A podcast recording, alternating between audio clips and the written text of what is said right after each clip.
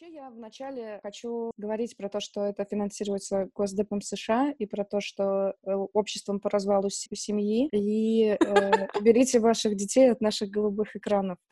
Хотелось бы представиться как Тони Старк, миллионер, плейбой, филантроп. Это фильм-подкаст, тебе нужно говорить миллионерша, филантропка. Шанель помешала Вторая мировая. Да и первая тоже ей помешала. Привет! Это пилотный выпуск подкастерки.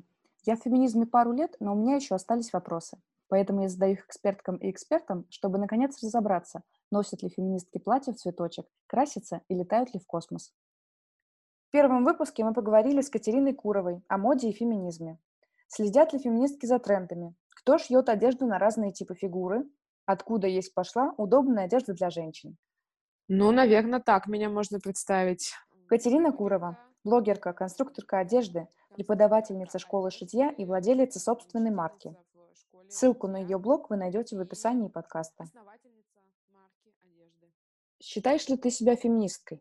Я считаю себя феминисткой, но, наверное, без привязки к какому-то конкретному течению, типа липфема, радфема потому что и в том, и в другом есть вещи, с которыми я очень согласна, и они во мне откликаются, и есть вещи, которые я либо не до конца понимаю, либо я с ними не согласна. Поэтому к какому-то течению я себя, наверное, на сто процентов отнести не могу, но назвать феминисткой точно могу. Я человек, который пришел в феминизм от противного. То есть я начала путь в феминизм от курсов женственности от Милы Левчук. Когда я вышла замуж, я столкнулась с множеством проблем семейной жизни. То есть это распределение бюджета, распределение семейных обязанностей, требования от женщины, что она должна, там, не знаю, сидеть, готовить, э, успевать и себе на маникюрчик заработать, и сходить на маникюрчик, еще и борщ сварить. Я начала искать ответ, и так получилось, что несколько моих знакомых и подруг рассказали мне про Милу Левчук, я подписалась на ее блог, начала активно читать и во все это верить. Но спасибо, что у меня есть критическое мышление, но долго я в этой секте не задержалась. Я, наверное, там была ну, может быть, полгода-год. Меня быстро отпустило, потому что я в ее системе координат быстро начала находить какие-то нестыковки. Ну, не получалось у меня работать 4 часа в день, э, радовать мужа, ездить на Мальдивы, счастливо жить, ничего не делая, и складывать все яйца в одну корзину и надеяться на то, что мой мужик меня в любой ситуации спасет. Тема моды и феминизма мне очень интересна, потому что я сама человек от моды, то есть у меня училась на эту как бы профессию, я в ней работаю, я в этом разбираюсь, но в то же время это для меня такой стыд несовместимого, потому что мода обычно связана с какими-то жесткими рамками и стандартами, а феминизм, наоборот, освобождает от этих стандартов. И вот как они между собой, эти два достаточно противоречивых э, и одновременно похожих течения взаимодействуют, вот мне очень нравится об этом размышлять и об этом писать. Вообще мода — это такая штука, которая, она связана вообще со всем это явление, на котором отражается общество. И здесь, э, наверное, уместно сказать, что ну, спрос рождает предложение. Сначала появился феминизм, и сначала у женщин появился запрос в более комфортной одежде, в каком-то разрушении каких-то стандартов. И потом уже к этому подтянулась мода и начала удовлетворять вот эти потребности современных женщин. И здесь я, наверное, сторонник теории, что сначала появился феминизм, и сначала у женщин появился запрос, что они хотят большего, они хотят выбора, и они хотят свободы. И феминизм э, объединился с модой, и в некоторых аспектах им в этом помог. Конечно, не без таких э, историй, когда на теме феминизма решили заработать какие-то бренды, ну куда же без этого. Но в целом я считаю, что феминизм появился раньше. И если правильно всем этим пользоваться, то эти два течения будут друг другу помогать. Как ты думаешь, вот если девушка видит в магазине футболку, там, F for феминизм или Everybody should be feminist, влияет ли это как-то опосредованно на ее взгляды? Это зависит, мне кажется, от конкретной девушки, потому что, по сути, это мерч феминизма. Такая футболка — это мерч с каким-то высказыванием. Я не имею ничего против девушек, которые, ну, хотят э, подчеркнуть свою свои взгляды с помощью какого-то аксессуара. Это абсолютно нормально. И если они хотят это сделать, пусть они это делают. Но мне кажется, что в 21 веке, когда маркетологи хотят заработать вообще на всем, нужно помнить всегда о том, что на твоих э, каких-то взглядах, на твоем э, желании показать свою идентичность, э, свою какую-то уникальность, кто-то обязательно хочет заработать. Вот мне кажется, об этом нужно всегда помнить. Это как рациональное потребление, которое сейчас пихают везде, где нужно и не нужно. То же самое и с феминизмом. Он не всегда настолько кристально честен и настолько э, прекрасен, если к нему прикоснулись маркетологи. Давай тогда вернемся к истокам. Вот если говорить про какое-то начало феминизма в моде, с чего это все началось? Это вот началось, когда Коко Шанель, или началось, когда 2014 год, вот эта футболка Диор? Вообще, я думаю, что это началось, конечно, с Шанель, но Шанель помешала Вторая мировая. Да и первая тоже ей помешала. Она вообще начала, конечно, не самое удачное время. Я не могу назвать Шанель феминисткой, но э, с точки зрения того, что она сделала для моды, она, конечно, ну, сделала скачок. Она освободила женщин от корсетов, она дала им удобные фасоны, удобные ткани и дала возможность э, какого-то выбора. Но, к сожалению, здесь мешалась история и политика. И э, после Второй мировой войны с резким падением рождаемости и вообще, в принципе, население планеты намного уменьшилось, особенно население Европы, а, у нас появился на горизонте Кристиан Диор, который ввел стиль New Look. Это узкие корсеты, пышные юбки, женщина-цветок такая. Таким образом, они хотели возродить же- э, женственность, потому что ну, женщины во время войны замучились носить мужские робы, они устали от э, мужской непонятной одежды. В, во Франции и еще в некоторых странах Европы был введен лимит на ткани, то есть нельзя было купить столько ткани, сколько ты хочешь, чтобы отшить себе то, что тебе нравится.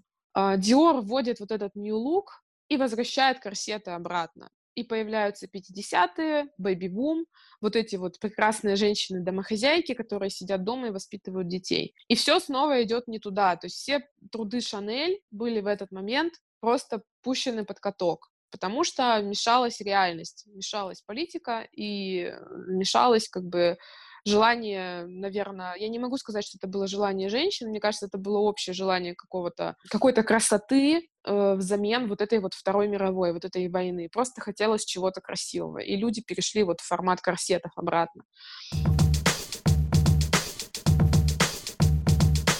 Является ли мини-юбка культурным феноменом, связанным с освобождением женщины, или нет? Да, безусловно. Потому что еще в XIX веке у нас женщины уже воевали на тот момент с э, длиной юбок, потому что тогда в моде были юбки, которые, знаешь, подметали тротуары, вот такие прям вообще такой конкретно в пол, то есть со шлейфом.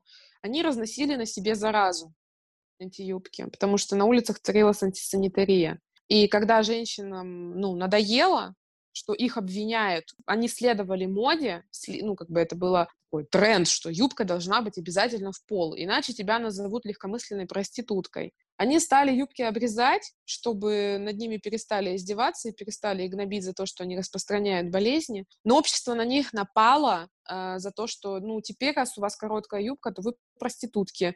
Если вы будете ходить по э, кварталам каким-то не самым благополучным, соблазнять мужчин своими голыми лодыжками, э, у нас повысится проституция и заболевание сифилисом. То есть женщина, как бы она ни пыталась угодить, она все равно будет ну, не знаю, осмеяна обществом.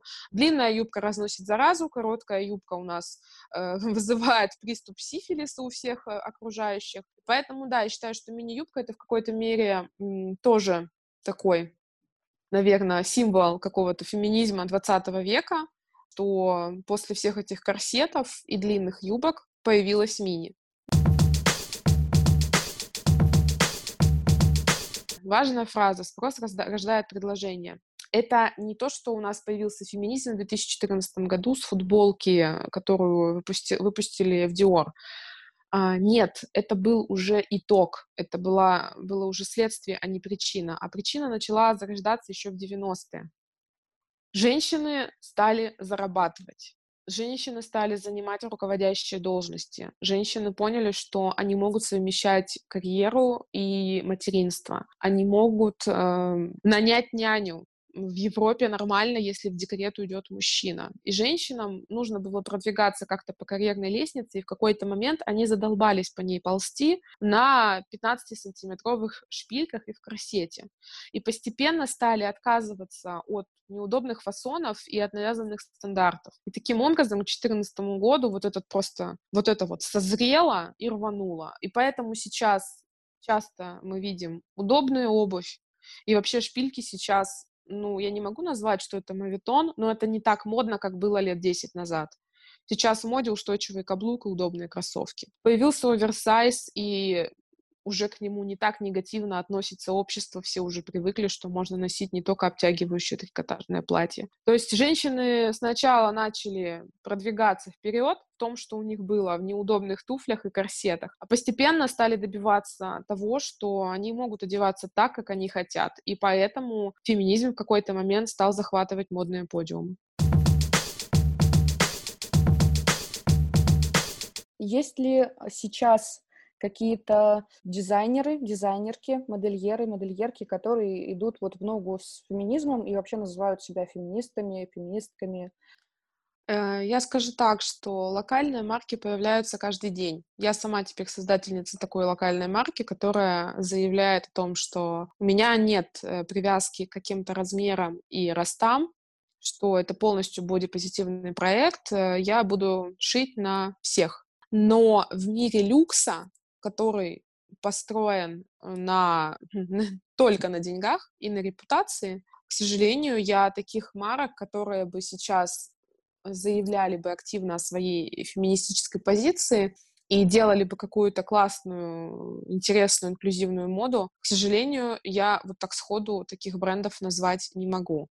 А вот локальные марки, таких действительно много. Тех, кто шьет одежду для разных фигур и для разных женщин. Но в России они только-только начинают появляться. Э, на Западе их сейчас гораздо больше. Ну, например, из тех, кого я помню, э, есть в Инстаграме марка «Одевай плюс».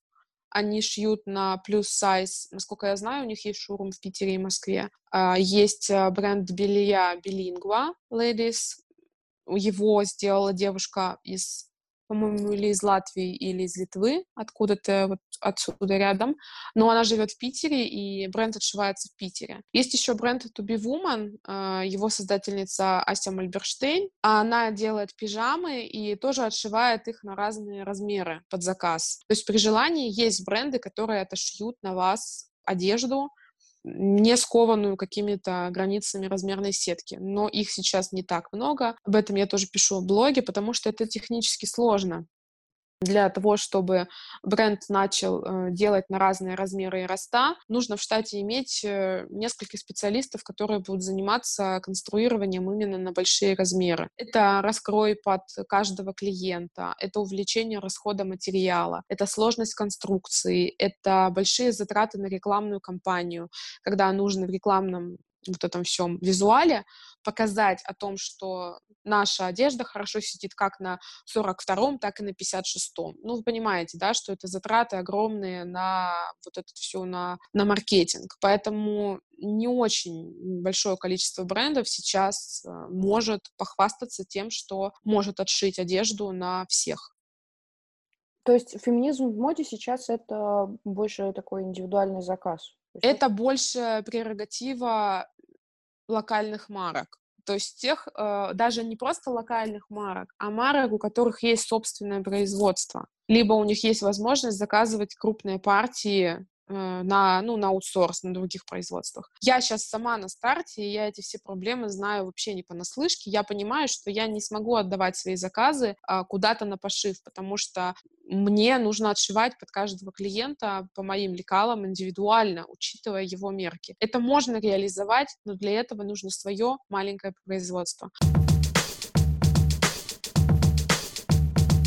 Заигрывание с э, разными типами фигуры в рекламе Дольче и Габбана недавней, где даже были э, мужские плюс-сайз модели. То есть э, то, чего вообще в сегменте люкса, мне кажется, никогда не было представлено. Это именно заигрывание или они вот хотят прощупать этот рынок? Я думаю, что дольше, наверное, отчасти хотят прощупать этот рынок, потому что они как-то, в принципе, более более лояльны к разным типам фигур. Я не считаю, что это прям тотально плохо, потому что с таких брендов, как Dolce Gabbana, да, берут все примеры все остальные. То же самое, когда сделали Nike вот эту вот свою компанию, ну их же тоже, блин, критиковали очень сильно. Но это классно, что они решились. Когда какой-то Nike делает такую э, бодипозитивную компанию, э, на нее начинают ориентироваться, ее начинают копировать бренды поменьше. А бренды поменьше чаще всего заинтересованы не в заигрывании, они они реально хотят добиться каких-то итогов и реально хотят э, удовлетворить э, требования своих клиентов, своих вот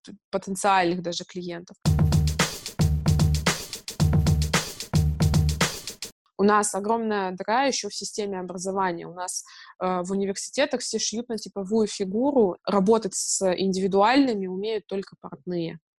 Поэтому для того, чтобы система поменялась и одежда стала поинтереснее для всех остальных и подходила большему количеству людей, надо все-таки подождать. Должно пройти какое-то время, прежде чем трансформируется еще и система образования в этой сфере.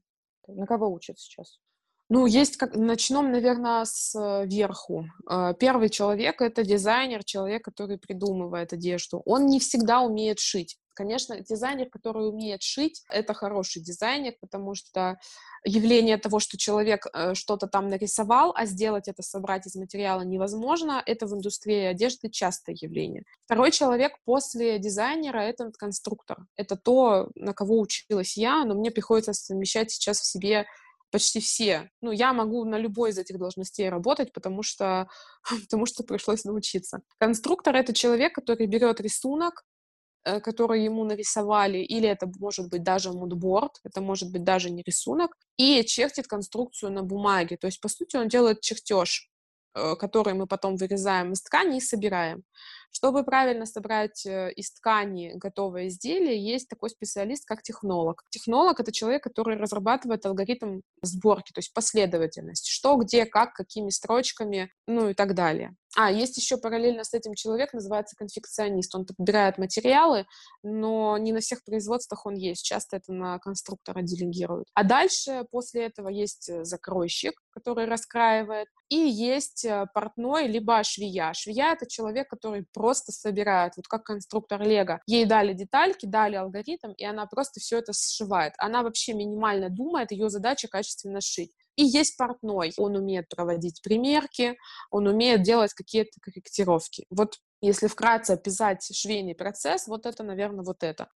Кстати, небольшой ликбез про феминитивы. Модельер, конструктор, закройщик — это все мужской род, а швея — женский. Только а, самое да, последнее. Это, это, это, кстати, как с, недавно видела у одной э, блогерки на HeadHunter все специальности, там, не знаю, конструктор, менеджер, продавец и уборщица. Это, это, кстати, реалии производства, потому что на производстве действительно швея — это чаще всего женщина. Мужчин, которые работают ну, на швейке именно вот в процессе пошива, очень мало. Зато конструктора мужчины есть, и дизайнеры есть. Но в шитье, именно в такую самую как бы низшая ступень, которая на швейном производстве есть, они не идут никогда. Может ли феминизм идти рука об руку с женственностью в моде? Вообще феминизм может идти рука об руку со всем, с чем пожелает сама женщина. Феминизм сейчас глобально э, с модой связан в двух аспектах. Первое — это выбор наконец-то у женщин есть выбор одеваться так, как они хотят. Если ты хочешь быть женственной, ты можешь одеться в платье, и никто не будет тебе говорить, что «А, вот ты хочешь там, не знаю, мужика привлечь или еще что-то». Если сегодня тебе комфортнее одеться в оверсайз или гранж с какими-то берцами, огромными ботинками, ты одеваешь такие ботинки, и никто не смеет тебя обзывать там, не знаю, мужланкой, лесбиянкой какой-нибудь или еще чем-нибудь похуже. В первую очередь феминизм дает выбор женщинам одеваться так, как они хотят, без осуждения общества. А второе, мне кажется, с чем сейчас феминизм в моде тесно связан, это реклама, рекламные кампании и репрезентация разных фигур. Вот эта вся история с бодипозитивом, с размерами, футболками от Dior и всем остальным, вот это тесно связано с э, феминизмом и разными внешностями женщин. Поэтому нет, феминизм никому ничего не запрещает. Феминизм — это про выбор. То есть феминистка может быть модной и следить за трендом? Конечно, может. Феминистка может все. Да. Она еще и замужем может быть, она еще и детей может рожать при этом. Она может все. Спасибо, что послушали первый выпуск. Мне очень важно ваше мнение. Если вам есть что сказать, пишите в телеграм-канал подкастерка по указанным там контактам.